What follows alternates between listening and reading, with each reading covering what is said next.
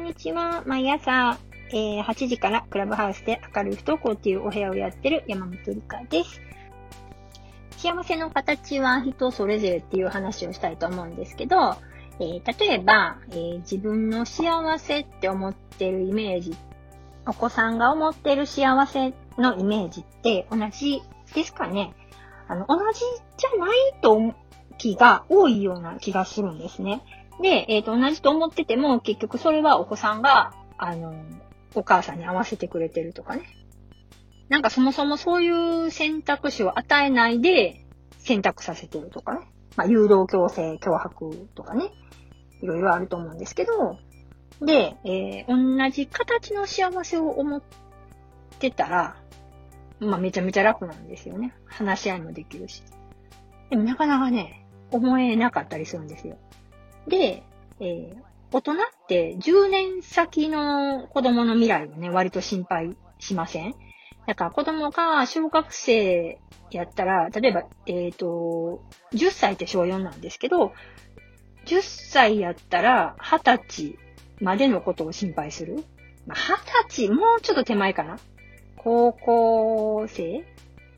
ああ、でも心配しますよね。だから、えっ、ー、と、高校入って、大学入って、卒業して就職してとかね、短大がいいかなとかね。もうなんなら留学してもいいよとかね。なんかば、まあ、漠然とですけど、そういう流れを考えて、で、私立行かせる、公立行かせるとかね。うん、あの、大学は国公立しか出さへんよとかね。割とね、あの、思い浮かべると思うんですよ。ざっくりかもしれないですけどね。ほんで、その、うん、その、えー、まあ心配をね、するんですけど、で、それを、えー、その思った、私たちが思ってる、えまあお母さんが思ってる幸せの形通りに活かせるためには、やっぱ勉強してもらわなあかんわ。とかね。なるんですよね。で、そこの、えー、とこに行くんやったら、だいたい偏差値何歩ぐらいの、あの、高校行かんと無理やわ、とかね。で、また進学校行かしたいとかね。なんかなってきたりとかもするんですけど、でも子供の方はなんかふんわりしてて、え、そうなんみたいな。あまり何も考えてないっていうね。で、その差が激しければ大きければ大きいほど、なんかそれがちょっとこう苦痛になったりとかもしてくると思うんですけど、うん。で、えー、ある程度、その、お母さんに合わせてくれるお子さんやったら、いいんですけど、なんかお母さんに言うても仕方ないし、どうせ言うても無駄やしっていう風になるパターンも割と多くてね。そしたらどうなるかっていうと、うん、15歳ぐらいまで、中学生ぐらいまで、あの、話はまだしてくれるんですよね。まあそうならないかもしれないけどね。その、まあお子さんいろいろいらっしゃるんでね。いつかは、えー、話をしてくれなくなります。パターンが多い。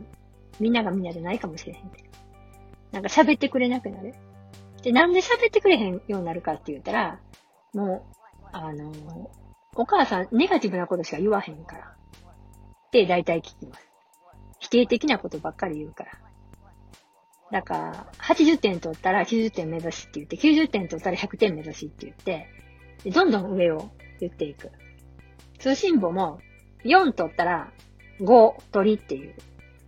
で、5取ったら、これは4やから、これ5にしようとか言う。で、どんどんどんどんね、ハードル上がってきたりするんですよね。うーんと、幸せの形が人それぞれっていうのを思っといたら、そこまで多分言わないと思うんですよ。なんかあの、余白を作っといてあげるっていうね。で、余白ないと人ってね、あの、病んでしまいません？なんかずーっと仕事をしっぱなしで過労死したりとかね、ブラック企業とかね、言うじゃないですか。あれ多分余白がないからやと思うんです。なんかすごいしんどいことやってても、すごい楽しいことも同時にあったりとか、その楽しいことするためにすごいしんどいことあるんやったら、人ってちょっと耐えれたり頑張れたりすると思うんですけど、そこをもう、あの、全部埋め尽くしてしまう。なんかちょっとぼーっとしてたり、ちょっと漫画読んでたり、ちょっとゲームやってたら、いや、そんな暇あるんやったらこの単語覚えとかね。まあ私そんな感じやったんですけどね。うん。え、そんなゲームやってる暇あるんやったら、ここの課題までやってへんやん。とかね。なんかこれ全部終わったら、ほなそれやっていいわ。とかね。もうとにかくね、あの、邪魔しかしない。おかん、みたいな。ほんで、いやいや、ここ終わってからとか言うても、それも聞いてくれない。うん。だからあの、余白の部分を作ってあげるように、こっちがしてあげないと、向こう作れないじゃないですか。こっちがダメって言ったらダメやからね。で、えー、幸せの形が違うんやから、もうあんまり言うのをやめた方がいいと思いますね。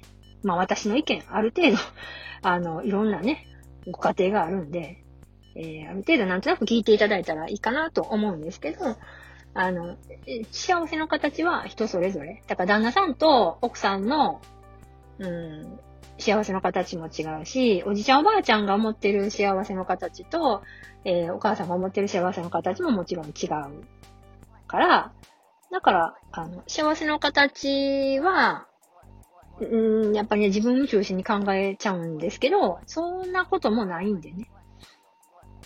うん、もう多様性の時代ですよ。だから、えー、何か言うときは、ちょっと余白残して、言うてあげるようにしたらいいと思います。はい。あの、全く話してくれへんようになったらね、ものすごい寂しくて、ものすごい悲しいじゃないですか。で、そうなってしまってから、関係復活しようと思うと、割と大変ですよね。もう20年後ぐらいに、うわ、喋り、喋ってくれるようになったわ、この子、とかね。そんなん嫌でしょね。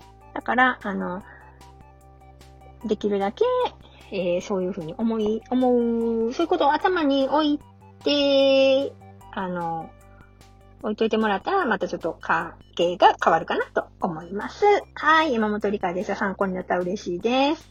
えー、いいねとかフォローとか、えー、レターとかいただけたらありがたいです。